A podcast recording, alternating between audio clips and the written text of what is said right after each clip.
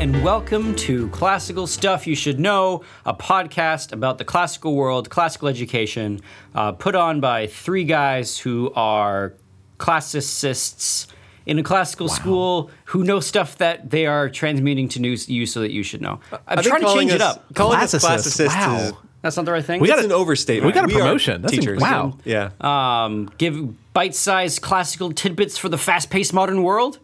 Wow. But these podcasts are usually like an hour long. Okay, so those are yeah. All right. They're not bite sized. It's a mouthful. So, yeah, that's it. Um, well, Yeah. regardless of how we introduce this, um, we thank you for listening and tuning in. Today, we're going to take you on a journey. Hmm.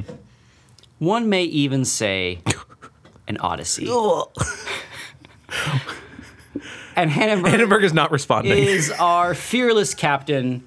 He has tied himself to a pole in the middle of the classroom um, with, and he's plugged his ears. I'm not quite sure why that is, uh, but maybe he's going to tell us. My this as problem we go. with these pun intros is that They the only point of sense. this podcast is to tell our audience about the Odyssey, Oh, I and they see. only get it if they already know the Odyssey. Think of it as like a little Easter egg or like Yeah. a little tidbit of the already initiated, so that they can. Why so to get it, they have to listen, Listen to our twice. podcast and then go back Yeah. and listen to your introduction. all you if you read a book once, you've never read it. That's exactly right. If So all these podcasts- to a podcast once, you've never listened to it. But to really plumb the depths of the podcast, Mm-hmm. it requires multiple listens. How many times have you listened to each episode? Usually just one. Okay, great. You've hardly listened at all. Speaking of listening, I've been listening to our podcast a little bit. I know Graham listens for quality, and I know you also listen for quality, at Yeah. least on the most part. And, you know, we get some things wrong, and we address that at the end of the podcast. But Graham and I were talking, and both of us feel inadequate to this task that we're doing, at least to a certain extent, right? We, I listen back and I think, oh, there's a thing I should have known that I don't know that's kind of on the edges of my topic and or I don't know it quite as thoroughly as I need to. And I know Graham has the same experience every once in a while. We ask a question and he just doesn't know. It happened in the House of Atreus episode to me. It happens in a lot of the episodes that I'm in charge of. And it's it's a little embarrassing, but I don't know that avoiding that, there, that there's a good way to avoid it, right? Part of jumping into the classical world is being comfortable with not knowing absolutely everything. Exactly. As a classical scholar, you are at least a little bit a generalist, right? You want to know about these things, but knowing absolutely everything about the Iliad and the Odyssey is It's impossible.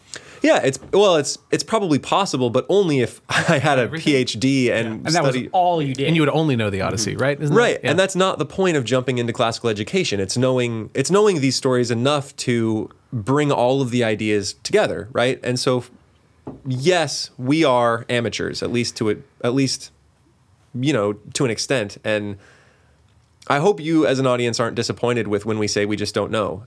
We are trying to bring you into the classical world in the same way that we jump into the classical world, and that is with a little bit of boldness and a little bit of failure and a little bit of being okay with not knowing everything and not understanding it to, you know, the 100% degree that you would get from, say, a PhD in in the classics. But then you miss all of the the breadth of the knowledge that you could have, right? Most classic classic scholars were generalists. Mm-hmm. They knew a little bit of math, they knew a little bit of art, they knew a little bit of music, they knew a little bit of gymnastics. Right. They knew a little bit of everything, and that's what we're trying to help you do when you come into the world, and that's what we're trying to do ourselves. So I'm sorry, audience, if we ever, you know, bump up against the edges of our knowledge, but that's just part of trying to do so many disparate topics. Is Think of our failures as an abil- as uh, inspiration for you to, to dive in and not have to feel like you have everything But that- under your belt. Yeah, I don't know if the goal of this podcast is to. So we could get here, we could get on this podcast and we could read Wikipedia articles to you all day and provide you more information. But I don't think that's what. I don't think that would be a good use of anyone's time. Like, um, I think part of what we provide here is that we love these things that we're talking about, and so I don't know. I'd rather that catch on than you learn eighty-seven facts about the Odyssey. Ooh, I'd click on that. You would you read that? 87 facts. 87 crazy things. You won't believe what happens next. Man, I love those.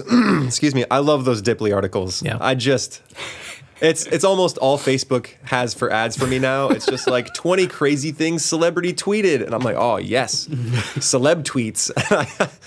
uh, it's just what I do. Give me that sweet, sweet trash. Yeah, it's great. it's just a way to rot my brain, and I I love it. Did did someone reach out about that, or is that just something y'all been? Oh, we about? just sort of had a thought. We were just we were talking like, about it and we didn't want you know it's kind of embarrassing to run a podcast where you're like i don't know when Why is people that- ask questions I don't know if it is. Like, again, you all enjoy these things and you teach these things to the students. Like, I don't know. I think there's value in the passion you all have for it and what you all know. I don't know. You don't have to know everything about these topics for them to be useful or interesting. yeah anyway just as an audience so we're sorry that we don't know Okay, everything i great. guess that's what i'm apologizing. That apologizing seems like a huge thing to apologize for.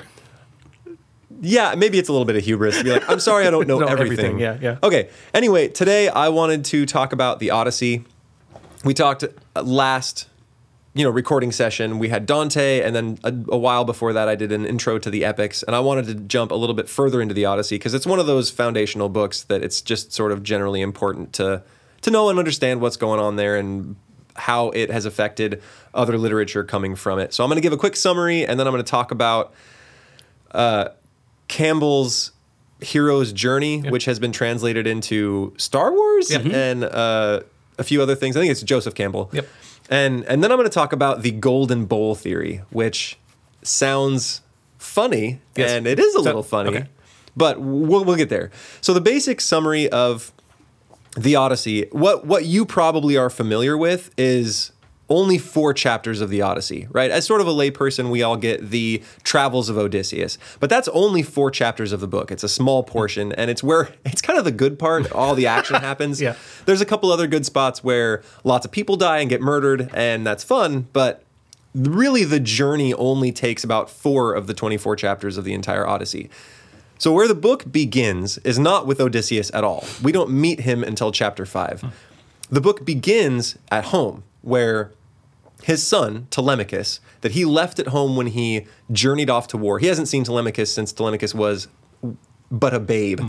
right? He was a tiny child and so he went off to war and when he left, he took his wife Penelope and he said, "Listen, once my son grows a beard, if I'm not home, you marry another man. Hmm. Right? Which could happen around what, 15, 16? Sure. I, I don't understand physiology. this is another one of those things that I don't Depends on the fully kid, know. actually, you know. Sure, it does, Depends on yeah. the kid. Yeah, I think some some start growing full beards by like We've had, eighth grade. We've had freshmen, yeah, who are like, I mistake for janitors. and we don't have janitors, so that's a big That's the weirder part. Yeah. yeah. I still can't grow a beard. It's embarrassing. I get patchy. grow- you have I have a facial hair right goatee. Yeah, that's yeah. all that grows. Oh, I really? get like So if you two- don't shave, it just I haven't shaved. Oh. What you are seeing is non-shaved. I get a, pa- a patch here and a patch here, and they're lopsided on my face. It's fascinating. It's not a good look. anyway, so we start with Telemachus, and he, it kind of opens with him daydreaming in his house about his dad and just sort of sitting there. And what we find out is that in Odysseus' absence, because he's been 10 years at war, and that's what sort of the Iliad is about, is that war. And then he, we find out later, he's been about 10 years coming home. So he's been gone for 20 years. Mm-hmm. Penelope probably knows that the war has ended, and he is still gone. Because other heroes have probably trickled home. Yeah, other heroes have returned. Nestor, an old fella, has returned and he's kind of nearby. Menelaus, one of the great kings, has returned. Here's he's kind of nearby, and then Agamemnon returned and got murdered by his wife, which we talked about in the House of Atreus. All of that's happened, and most most of the Greeks have, know that it has happened, and Od- Odysseus is nowhere to be found. He is yet gone.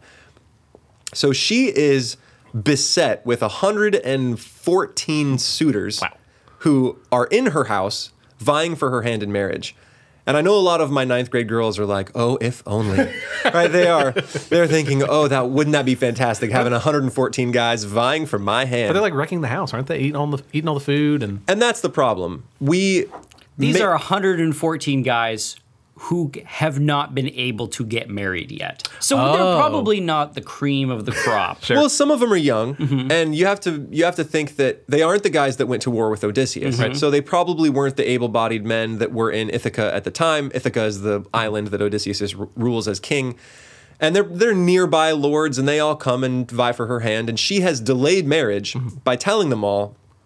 I will marry somebody after I finish a funeral shroud Hmm. for Odysseus' father, Laertes, who is old and he's sleeping in the vineyard and he's being real mopey, and so he's probably going to die soon because he's really sad that Odysseus is gone. Yeah.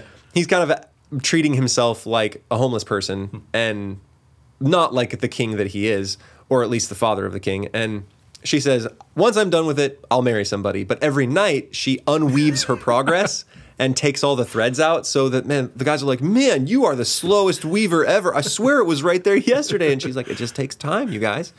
And the problem with having 114 suitors in your house is you got to feed all those guys.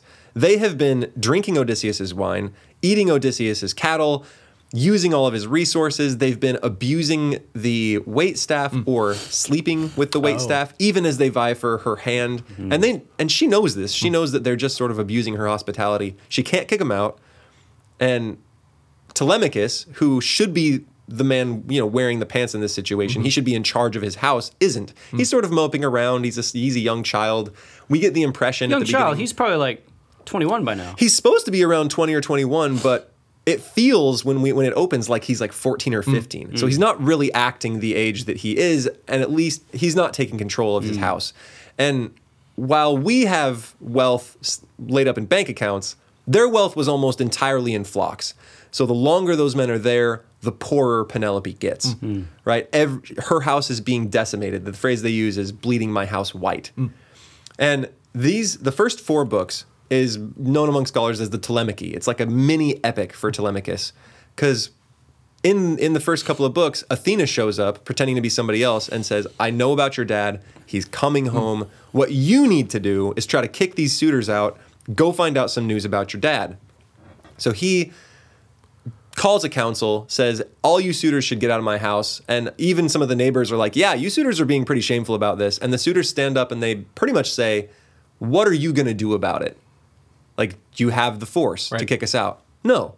Uh, until your mom chooses somebody, we're going to stay here and eat all your food, and there's nothing you can do about it. And so Telemachus bursts into tears in the Oh, council. in front of everyone. yeah, Oh, throws the talking stick on the ground. It's not That's bad. again not a good look, just Yeah. like my beard. It's not a good. it doesn't look good on him. Yeah.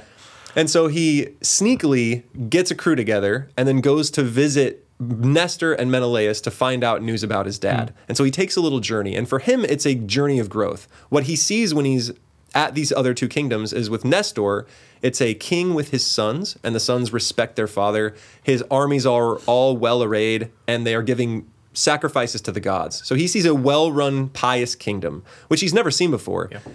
And then at Menelaus' house, he sees a wealthy king who has gotten his goods by war and a good marriage, strangely enough. Hmm. Because Helen has returned and is now with Menelaus, and she's like, "Huh, I was such a. I'm sorry for this, but she's like, I was such a whore back then. I was. She says oh, that? Yeah. Oh, wow. She's like, what a silly girl I was. Yeah. And she, they start telling stories about who Odysseus was. So as he travels, he sees a well run kingdom, a good marriage, with, and material rewards gained by glory, and also gets stories about his dad. And everyone recognizes him. They're like, you look just like him. It's this, you're the spitting image. And so inspires him with stories about Hmm. his father that will hopefully mean that he returns home and takes control of his house. So he hears and sees life as it ought to have been, Uh, like l- life as it should be with an ordered house, an ordered kingdom, yeah, he has a never vision of the good life that he's never ever mm. seen. He's never had a good male authority figure. Yeah. His mm-hmm. grandpa's sleeping in the fields. All the dudes bleeding his house white are sleeping with the wait staff. No one is a good example for Telemachus, and so Yeah. he doesn't know what it means to be a king. Mm. So his travels are to establish him as as the king. And so what he undergoes is something called paideia. Hmm. And it pretty much means coming of age with divine help, Yeah. right? Athena is kind of guiding him through this. In fact, she joins him on the travels Oh. under the guise of someone named Mentor. Is that where the where we get the word from? Is Yes, yeah. Mm-hmm. actually. We, when we say he is my mentor, we are actually making a reference to the Odyssey, right? We're saying that he is my divine Athena that is bringing me towards adulthood. So he goes off and he's traveling, and then we sort of leave him, and we know that he is going to return, and the suitors have planned an assassination. They think because he's threatened him, he's like, "Get out of my house," and they don't want him around anymore. They want to be able to get free stuff and just sort of poop around and not have to pay for anything.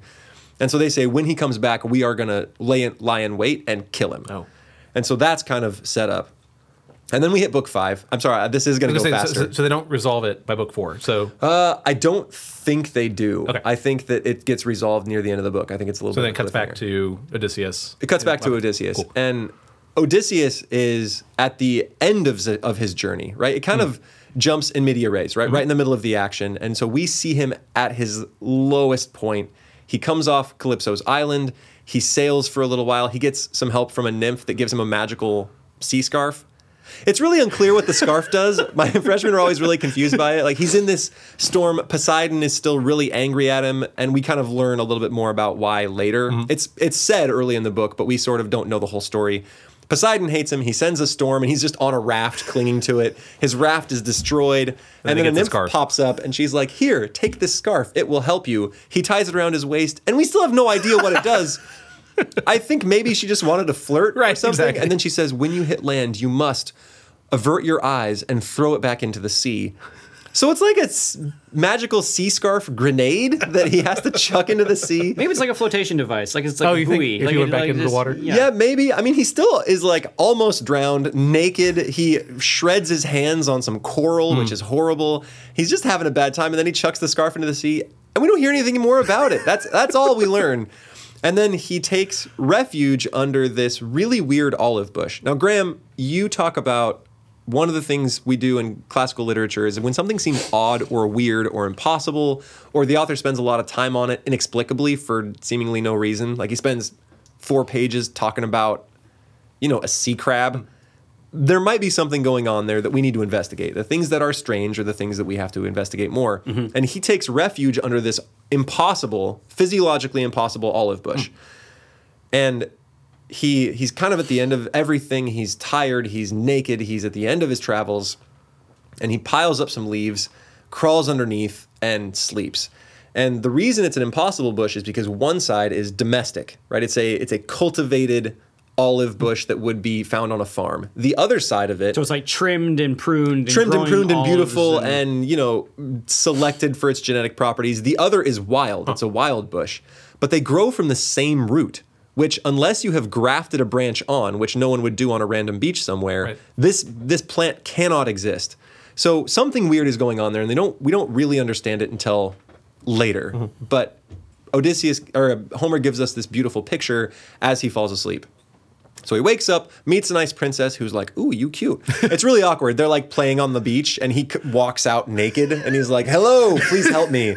And, and we find out that he's, you know, Athena kind of makes him good looking because Yeah. she's still protecting mm-hmm. Odysseus, and the the princess is like, "Hey, oh, this this is this is a man." She can recognize that he is quite manly, and then she says, "We can't go back to town together because me showing up with a strange man coming back to town Right. probably isn't a good thing." So she sneaks him especially in. a naked one. Right, right. And then there's like some songs and contests, and they welcome Odysseus, and he spends some time crying when one of the bards Hmm. sings a song about the Great War. It's actually really funny. Homer tends to write himself into the novels somewhere. So he's this like incredible. So- he, he makes himself incredible in his story. yeah. Every once in a while, like a bard shows up, and like there's this little musical interlude, and all the heroes are like, "Bards are awesome. you are the real hero of the story." and that's what happens. The Does bard Odysseus, does Odysseus sings say it. that? Yeah, the bard Really? sings it, and then Odysseus, the master craftsman who invented the Trojan horse, who is maybe one of the greatest military minds Yeah. ever, walks up and says, "I respect no man on earth more than you. like I respect you more than he. He has been with Achilles, Right. and he's telling this random bard, like I respect you, You. more than anyone else." And so it's this great good. little interlude.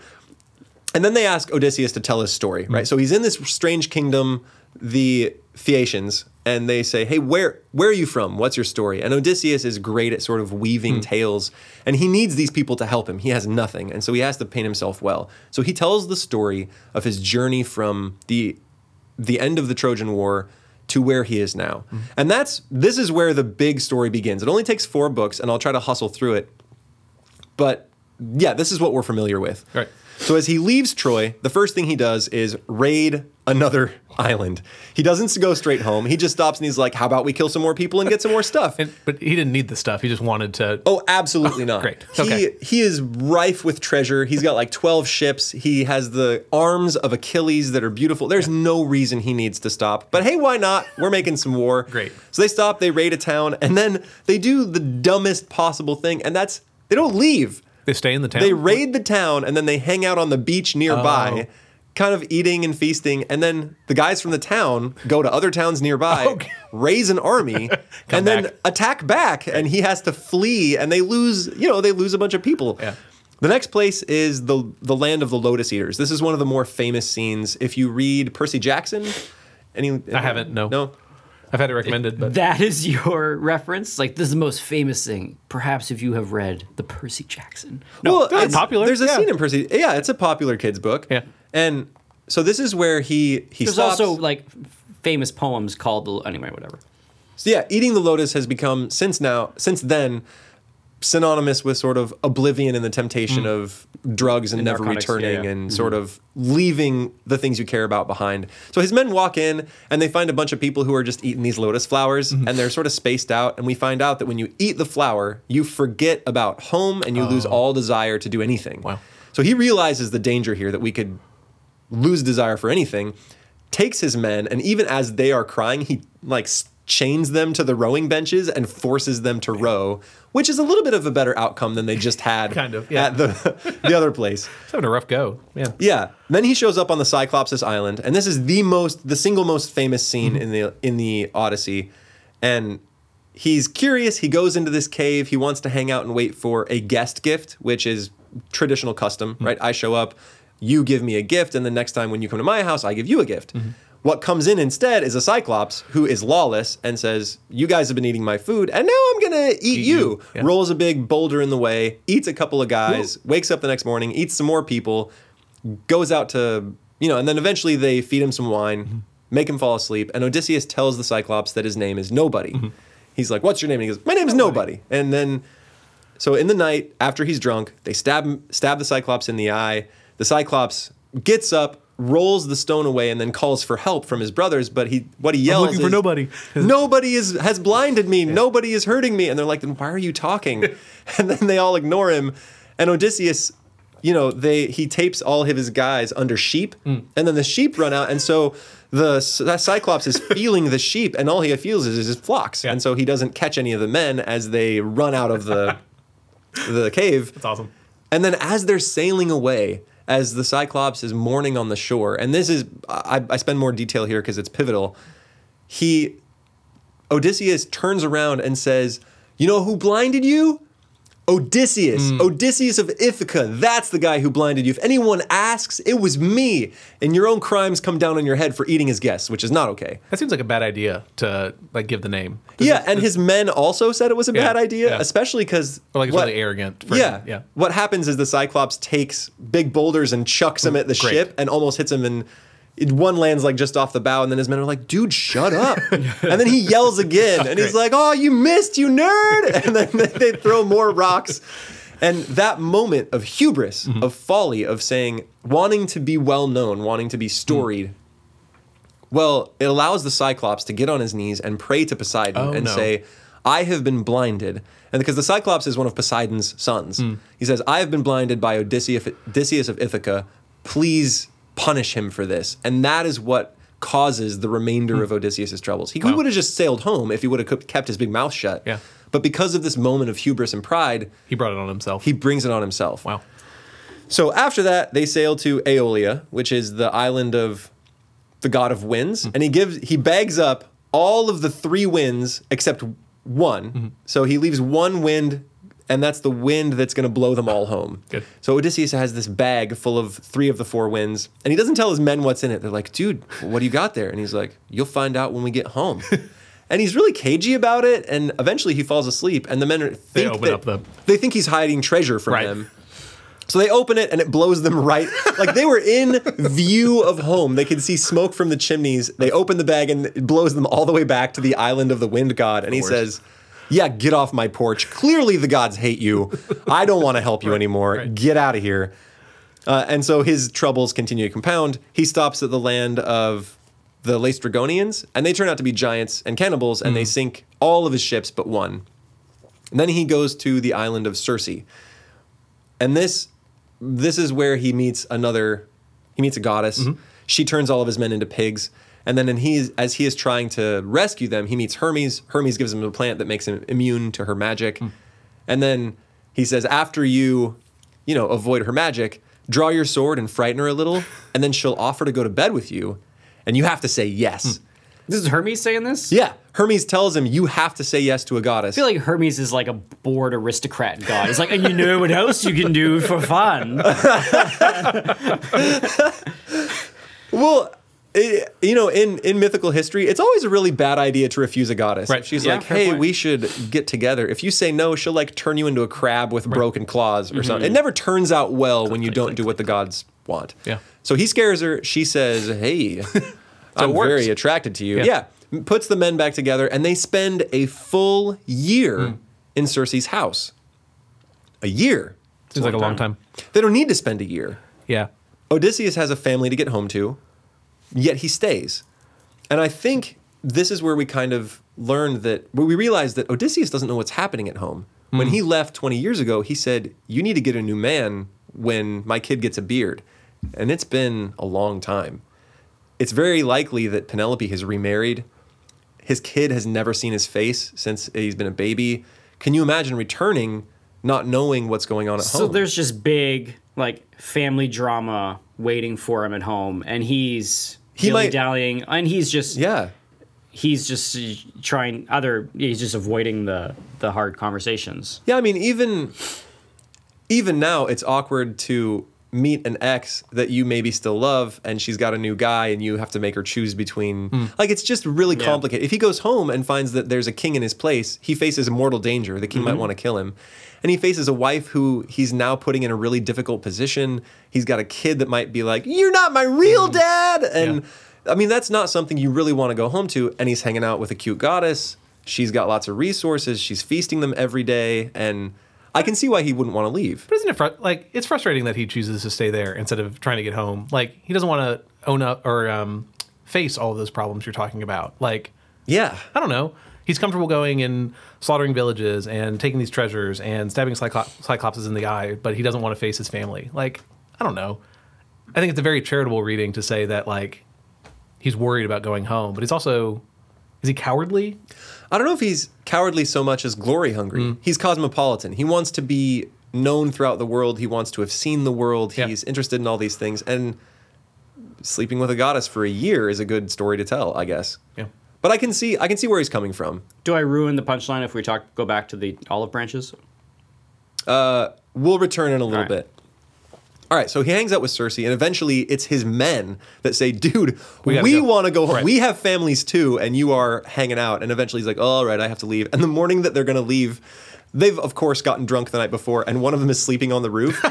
And he wakes up and he's like, "Oh, I gotta get out of here!" And he forgets to take the ladder back down off the roof and just runs off the roof and dies. Oh no. And Odysseus leaves him without burying him. And we'll meet him in a, in a second. So Odysseus leaves him, and they go now to the underworld, which is where Circe said you have to go. She's like, to get home, you're going to have to visit hell, mm-hmm. essentially. Did she give a reason for that? Because I mean, they were almost home before with the winds. Why is she like, yeah, no, the real way you got to But this go. time, is, you know, yeah. this time you got to go down. Or this time She you gotta go says you have to go visit Tiresias, who is a hmm. famous Greek seer. He's supposed to be one of the wisest men on earth because he spent time as both a man and a woman. Mm-hmm. Hmm. Really? Yeah. Yeah, he he witnessed the gods mating, and as a punishment, um, the gods turned him into a woman, and then What? He would come back into a man, and then he'd be he so he would sort of frequently through his life flip back and forth between male and female. And Really? Gave him yeah. I thought it was just a one-time thing. I, my understanding was that he, uh, the gods came down, and because he was wise, they asked him, "Who has?" Uh, I'm sorry, this I is think gonna there's be a bunch- there- graphic. there if you're listening with kids, you might want to skip forward 20 seconds.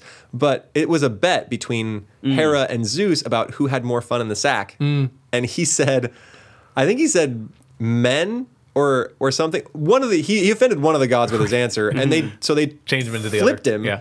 And then later he saw two snakes making love and hit the snakes with a stick. but And the then they snakes were actually gods. Oh, was it? Yeah. Oh, okay, that was what. And then was. that was where he witnessed the gods mating. Uh, it was like real shiny, and it looked like Shiny and- snakes? No, he he came into this sacred grove where the gods made love, and he wasn't supposed to be there, and he saw what he describes two snakes, and uh, and then he and then the, the, the gods were really offended, and then turned him back. There's a couple of stories where he goes back and forth between the gods, between being male and female and male and female. Um, and uh, yeah, he shows up a lot in He, he's o- kind of all over in the Greek world. So they need to go and visit him to get wisdom about how to get home because he's dead Yeah. and he's in hell. Yeah. So he goes. Odysseus and his crew travels to the underworld, and how they get there, I think now would be really vague. We would expect him to like jump in a hole in the Right, ground right. because our understanding is that hell is down. Mm-hmm. Mm-hmm. For the Greeks, their cosmos was a big flat disk with the ocean river around the outside, like a big hamburger wrapped in bacon. Okay. Right? The bacon is the ocean river. So they sail across the ocean river and they get outside basically the known realm where this the the sun every morning would plunk jump out of the ocean river travel its course and then jump back into the ocean hmm. river at night. So they are past that. They are in a land of always twilight. The sun does not reach them. So that's where he goes to the underworld. He is past the known universe or at least where mortals usually go and he's in the realm of the immortals. And he talks to Tiresias, the seer, who gives him a little news of home and says, You have to do a few things. You can't eat the cattle of the sun. You're not going to die till you're really old. And he gives him some signals about knowing his death is coming. So that sort of reassures Odysseus that the rest of the journey is not going to be dangerous. And he talks about, you know, says, You need to curb your wild desire hmm. and the wild desires of your men. Basically, you're being rowdy. Just Right. go home, you dummy.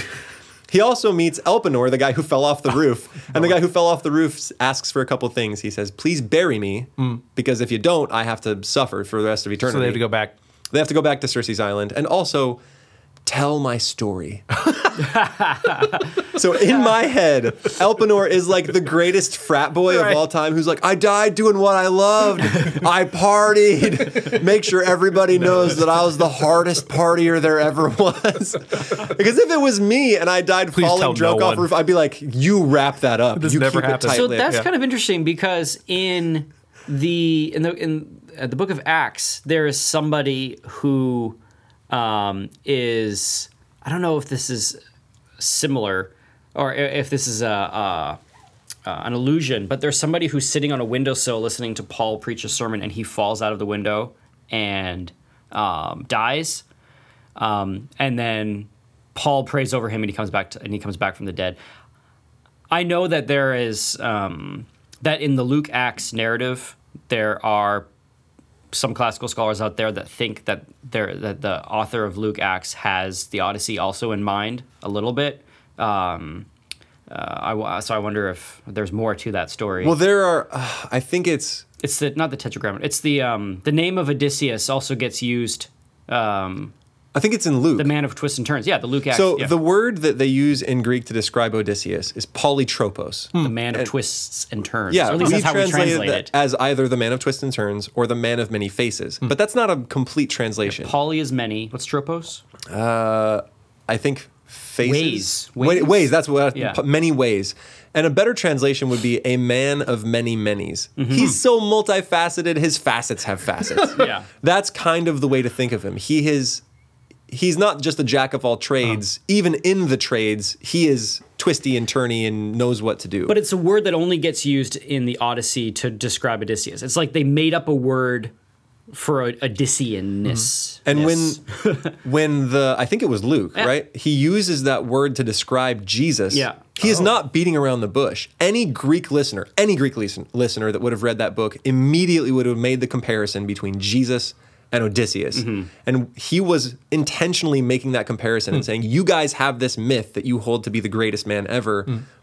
Um, buckle up for another Hmm. so one. it would be it would be interesting to go through Paul's travels that have lots of shipwrecks and islands and these kinds of things and see if there are direct parallels between how the author of Luke Acts is talking about the gospel in, in Luke and then the journey of Paul in Acts and see if there there are Odyssey crossovers. I've never done it. I just know Yeah. that that um Well, I know the comparison with Yeah. Jesus was intentional. that, that, that it's out there. Anyway, sorry. I right. So he also talks to his mom because she died. And you know how she died? She was sad. She was sad. Oh. She missed him. She's like, I died from grief. And your father Laertes is about to meet the same fate. He will also die of grief. Also, your wife still single? or still married to you. Yeah, still Well, married sure. to you. Mm-hmm. She ha- nobody has married her. Also, no one has usurped your place as king. Basically, he learns from his mother that there is still a place for him. Yeah. Does he learn home. about Telemachus being like an aimless, fatherless, sad No, but he does meet Achilles in the underworld. like kid playing and this Xbox is in his basement for his twenties? That's awesome. And this moment, this meeting with Achilles, is a pretty big turning point for Odysseus because he goes up to Achilles and he says, Dude, Achilles, you were the greatest. You're my hero. You know, everybody thinks you're the best. Like, you must be killing it with the ladies down here, like ruling all over all the breathless dead. And Achilles says, Are you kidding me? It sucks down hmm. here. I, I would rather be a dirt poor farmer slave alive than rule down here over all the breathless dead, which is what I'm doing. Hmm. And that flips Odysseus's ideas on his head because he has always imagined that glory was the most important thing, like getting glory even if it meant death. Hmm. But now he talks to the most glorious man that has ever lived and he says, "Man, it is not worth it. Cherish your life. Cherish the things that you have. Even being a farmer is better than this." And that would have been a paradigm shift for Odysseus that was unexpected. And then the next thing Achilles does is ask about his son. Hmm. He says, Do you know about my son? Is he okay? And that, I mean, if you were a father, you would immediately think of your own. And then there's some, he meets some other folks. Ajax is still mad because Yeah. Ajax killed mm-hmm. himself over something Odysseus did. so A- A- he's like, "Hey Ajax, what's going on?" Ajax just doesn't talk to him. He gives him the cold shoulder and wanders off. And then he sees Hercules and he sees some other folks, and then he sees a big parade of women that would remind him of like it's some of them are virtuous, some of some not, but it would remind him of his own home. Hmm. So the journey to the underworld is basically a realignment of Odysseus's perspectives. Hmm. Up till now, he's been seeking adventure, but he knows now there's a place for him at home. Hmm. He will safely arrive. That seeking glory is not all it's cracked up to be. So it just sort of he didn't get any super great information aside from eating don't eat this certain set of cattle, Yep. but it would realign the his values. So when he leaves, he does revisit Circe's island. Can I ask? Is in Yeah. the, in the uh, Greek underworld is there a, a split between like the good people and the bad people, or is there like a, or does everyone go to this same place? It doesn't really go over that. The only thing that we see is that some people are tortured, right?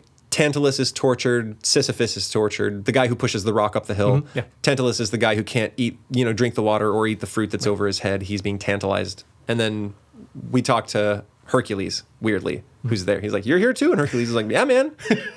I think he's got like two, they explain it in a really weird Okay. way. But he returns to Circe and only spends a day. She gives him a little more advice. He buries Elpenor like he should, and then he goes. And then I'll, I'll try to hit the rest of this really fast. Um, the speed at which I'm going kind of means that I might not get to some of the other theories I was going to talk about today. Do, we can do a part two. Yep. But then he talks to, he goes past the sirens. This is another famous episode where we always hear that, I I think when they're depicted in popular culture, the sirens are always hot ladies mm-hmm. and they're always tempting him with sex. That's not the classical version of the siren. The sirens were bird ladies.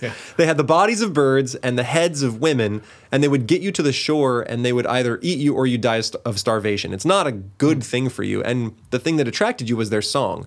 And she, she Circe says, no one should hear this. Hmm. You should all plug your ears and sail as fast as you can by. Plug your ears up with earwax. Do not listen. But I know you, and you're curious. So if you have to listen, make sure that you your men restrain you and hmm. you tie yourself to the mast. So Odysseus, as they're sailing by, tells his men he lies and he says, Circe said I was the only one who was supposed to hear. So he stops up all their ears and then ties himself to the mast. So he is one of the only people ever to have lived to hear the siren song and live. So they pa- sail past the sirens. They go through Scylla and Charybdis. Are you not frustrated by this guy? Like that's dumb for him to do that, right? The he's curious. The way that I view Odysseus even now is he's kind of like that eighth grader that gets himself into trouble all the time Yeah. because he's curious and he's rambunctious and he wants adventure, but is really good at talking his way out of it. Yeah. He's like, yeah, I burned down the bookshelf. I was curious about What would blah, happen? Blah, blah. Yeah. Yeah. and he kind of ta- he kind of talks his way out of it. He's that, and he's kind of lovable in that way. Okay. It's just frustrating, like because um, I guess he has assured the safety of his crew by plugging up their ears, but like, isn't he yelling at them to avert course while the siren song is going on? Oh yeah, he is trying furiously Mm-hmm. to free himself from the mast, and he's weeping and crying and saying "free me" and Yeah. freaking out and trying to get to the sirens. But he said, "Whatever I say, Ignore me. ignore me." But it's- and luckily they have their ears stopped up with They ear- couldn't- so they can really hear him anyway. All right, pop quiz, maybe. Um, where does that pop up in Narnia?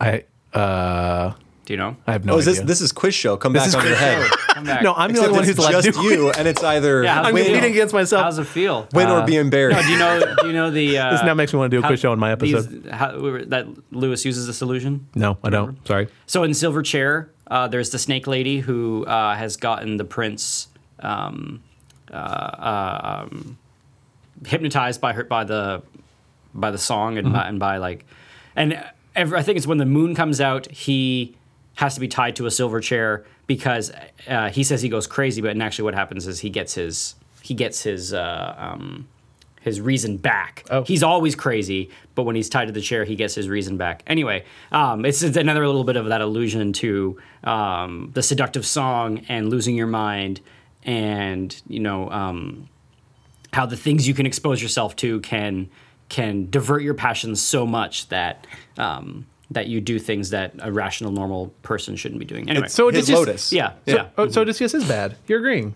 I, I so I mean he's an archetype, right? Like all these characters are showing these types of people. Like Achilles, the wrathful, glory hungry quarterback of the football team who gets it, and then looks back at his like state championship ring when he's fifty, mm. and he's like, Was it- was it was all it, worth was it? it all worth it? Yeah. And then you've got sort of Aeneas in the Aeneid, who's pious and good and always does the right thing.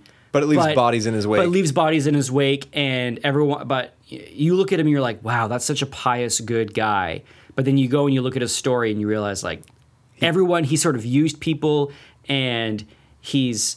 Uh, um, and there's a trail of sadness, and yes, he's completed his mission, but it's kind of this.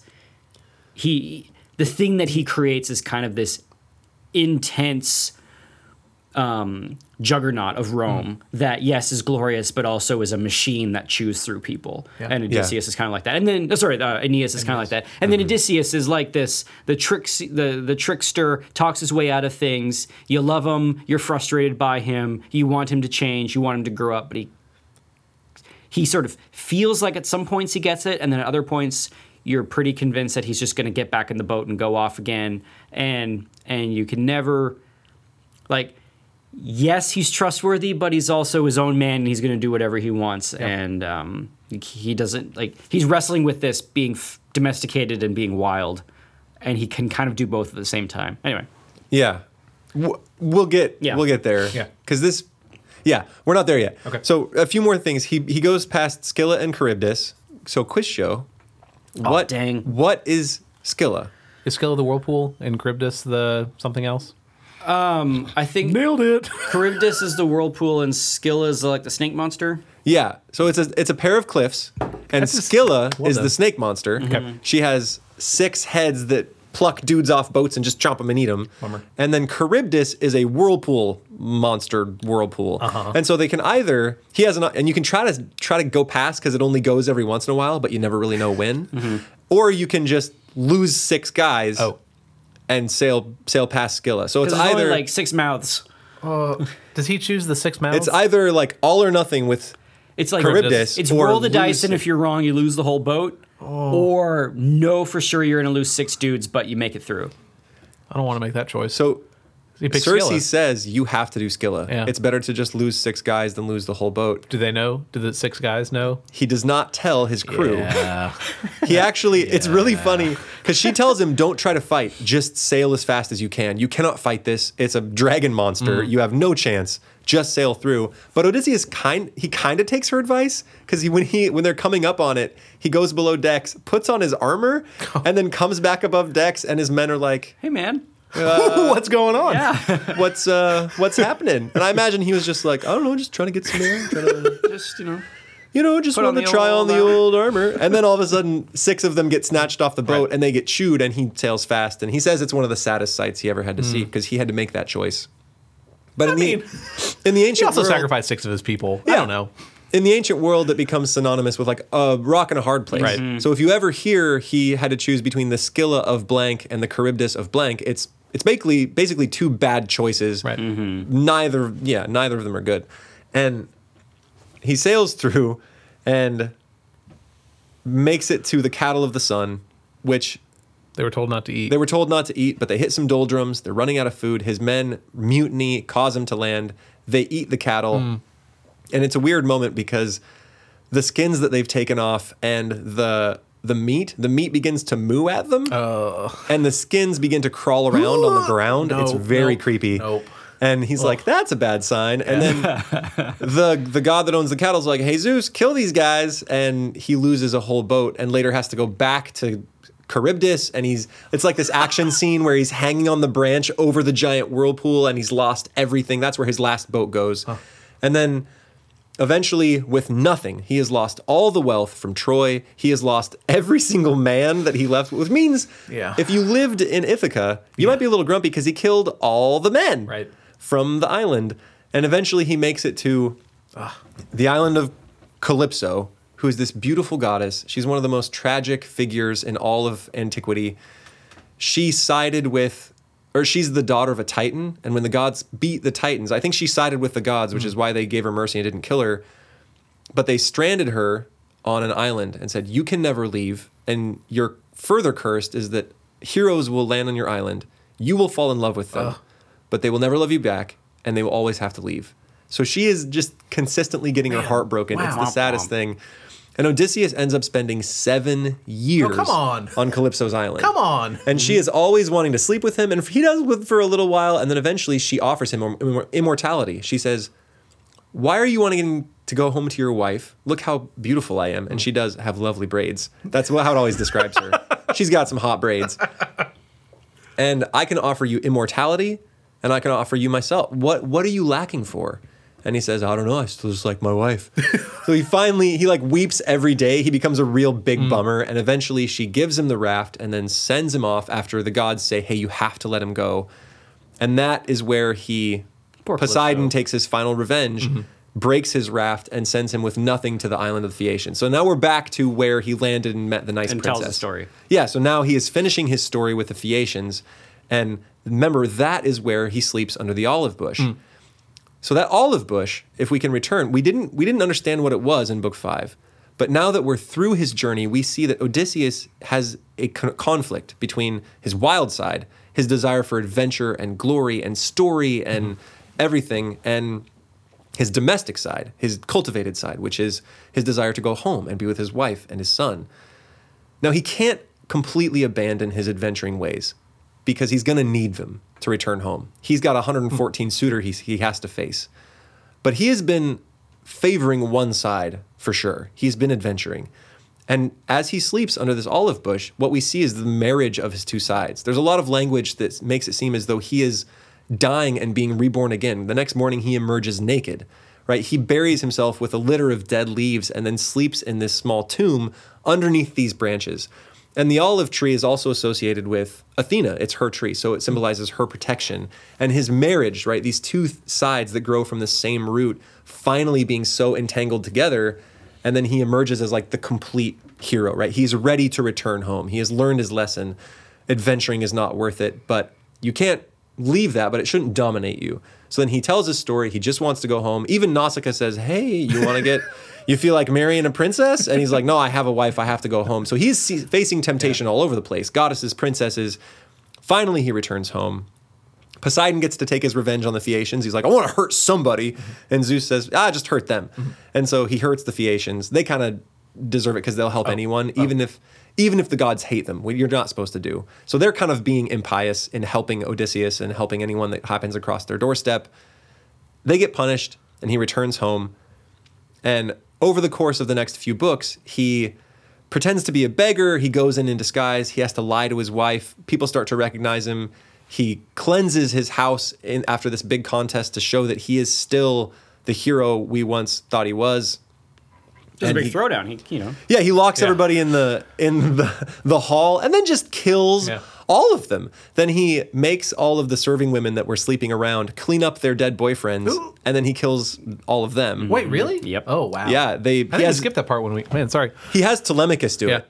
Oh, And- really? Yeah, he says Telemachus go take care of these cur- serving women until he- he, does he hangs say- them all. Uh, Does Telemachus have any qualms? Like, Oh yeah, they Okay. abuse Telemachus. They abuse Odysseus Okay. in his own house. They Okay. abuse Penelope. They are not good people. Yeah. Right. They sh- and it may it goes out of their way to show that the suitors have had warnings. Yeah. Right. They are warned. There are omens that say like you guys better get out of here. The gods are not pleased Mm. with you, and yet they stay. Yeah. The the Odyssey is very clear that what they're doing is sinful okay. and lawless. And that the serving women have been raised and nurtured and cared for by the house of Odysseus, and they still sleep around and they still abuse Odysseus. They still abuse Penelope. They are n- ungrateful, and so they they deserve what's coming. Mm. So he cleans he cleans ho- shop, uses his wild side, and then there's only a couple more things. I promise I'm almost done. We have the final meeting between Odysseus and Penelope. She doesn't know it's him. Hmm. She he kills everybody, and then she's like sleeping upstairs. Finally, the servant, one of the faithful women, goes up and says, "Odysseus is home. You have to go downstairs." And she's like, "Oh, if only that were true." Hmm. She comes down, and she can't know whether this is Odysseus or a god in disguise, because the gods play tricks often. Right. So she says, I don't know if it's you. She's playing real cagey. And it's this picture like Odysseus is leaning on a column and he's like, Ooh, girl, you're so cold. And Telemachus yells, he's like, Mom, why don't you welcome dad? He's here finally. And and Penelope says, I, you know, I'm glad you're home. Oh, and then has she says, if you want to sleep, I will have our servant pull our bed from our bedroom and put it in the hall, and you can sleep there. And this is a test because only Odysseus would know that their bed is rooted to the floor. Hmm. One of the posts of their bed is actually an olive tree that has grown into the ground. Wow. Yeah, and isn't it like not just grown to the ground, but there's this. If I remember it, the image is like that the the the roots of the tree are in the actual just roots of the island of Ithaca. It's almost like this tree is um, the island itself. Like if the island could grow something alive, it would be this tree that their bed is rooted to. Well, I'm not I'm not sure about that, but I do know that when it describes the bed, Mm-hmm. it says that he built his bed first hmm. when he was building his palace. Wow. He built his bed because of this tree root. the tree root. He built his bed attached to that, and then built the room around it, and like the palace around that. And I don't know about you guys, but when I'm gonna build a house, I don't build bed first. Hey man, good, you right. spend so much time in bed. It's Yep. an important thing. You got to invest in a mattress, my friend. This is this our first sponsorship for the day? Casper mattresses. They're really comfortable, good for your back. Revolutionary technology. we don't actually have a sponsorship. What's going on? Yeah, but Casper, if you're listening, Call us. I hear that if you're uh, not satisfied in 30 days, I'll take it back. anyway, they have a 90% suc- yeah, uh, satisfaction rate. It was good enough for Odysseus. It's good enough for me. Anyway, she tests him and he says, unless someone has changed my bed, there's no way you could do that. Hmm. And she, you know, is overjoyed. She realizes it's actually Odysseus and she jumps on him and they tell stories and they spend the night. I think he probably doesn't tell her about Circe and Oh, some of, course the other not. things. Yeah, Yeah. he keeps that under his hat. But But seven years Calypso thing. but there's this parallel between the rooted bed, which I mean, it's the marriage bed. It's symbolic of their marriage, and those roots go down to the the go down in Ithaca, and their palace is built around it, and the island around that. So it it symbolizes their marriage as the center of all of life in Ithaca. Mm-hmm. the wholeness of this relationship. No, Odysseus is a pretty. He has broken the wholeness many times throughout the book, but He kinda he's had come to in a back. few spots, But he's, he's come come back. back. and he's. I mean, it's not. I don't think it's a satisfying repentance, but in, it's like a. In some ways, it is. And he's come back, and then and then their their marriage of king and queen, husband and wife, the whole marriage bed brings health and peace back to the land Yep. um, um, that had been gone when he wasn't there. To Telemachus, to his kingdom, to his servants, um, to his poor dog. Yeah, Argos. Argos the dog. I I really want to talk about Argos. Yeah. I'm not sure we have enough time. Let's do it another time. Anyway, keep going. So I, I'm, I'm anticipating. Sorry, I'm anticipating a part two. Of course. We're gonna Yep, have sounds to. good. So Yeah. we'll do that next week. Yeah. Uh, if I actually sequence these episodes correctly. so he that that that olive bush that his bed is made out of harkens back to the two-sided olive bush he mm. slept under Yeah. right? That was the union of his two sides. And if there has ever been a domesticated olive bush mm. this is the most domesticated olive tree ever right? It is literally part of a marriage bed. It is the most domestic there mm. is. So once again we have It is. a- it is the domicile. Like it has become the house. it is the house, and it is symbolizes you know Athena's involvement and protection of their marriage, his ultimate coming back to domesticity and taking his home back from where it was. And what we see through these few chapters is Odysseus coming into his own and like finally kind of growing up mm. and realizing what's important. And at the same time, his son is going through the same experience, right? At chronologically, Telemachus and Odysseus have been mm. experiencing their coming of age stories at the same time. Yeah. Right? Odysseus is realizing what's really important not adventure, home, son, family, wife. That is what really matters.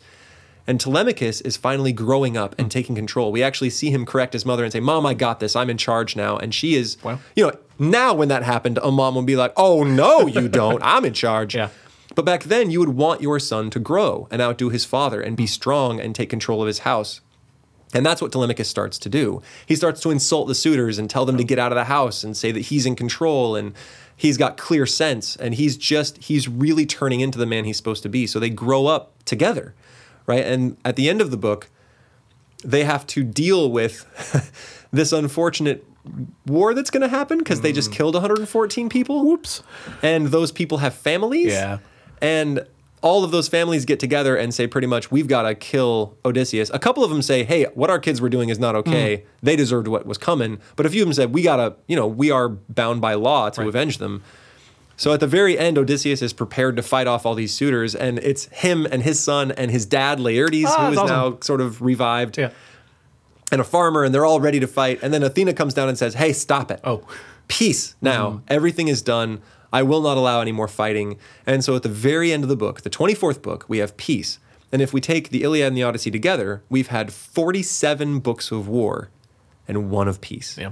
And so this is the primary example of Deus ex machina, where a god comes down and solves all of the main major conflicts. This is like the archetype of that, Yeah. right? Where the gods come down and say, finally, there is an end to all the strife. And usually that's kind of a bad thing to do for a writer, but in Greece, like that was how to end this problem. There was no other way to stop a feud like this, uh, besides having a whole bunch of people die. So she just says, you got to stop. There's peace now, and the problems are solved. That's probably true of like blood feuds today. Like the only way that a, Yeah. like a feud that's been going on for generations is some kind of like divine intervention saying, "Stop it, both of you." Like yeah, Anyway, got to quit. yeah.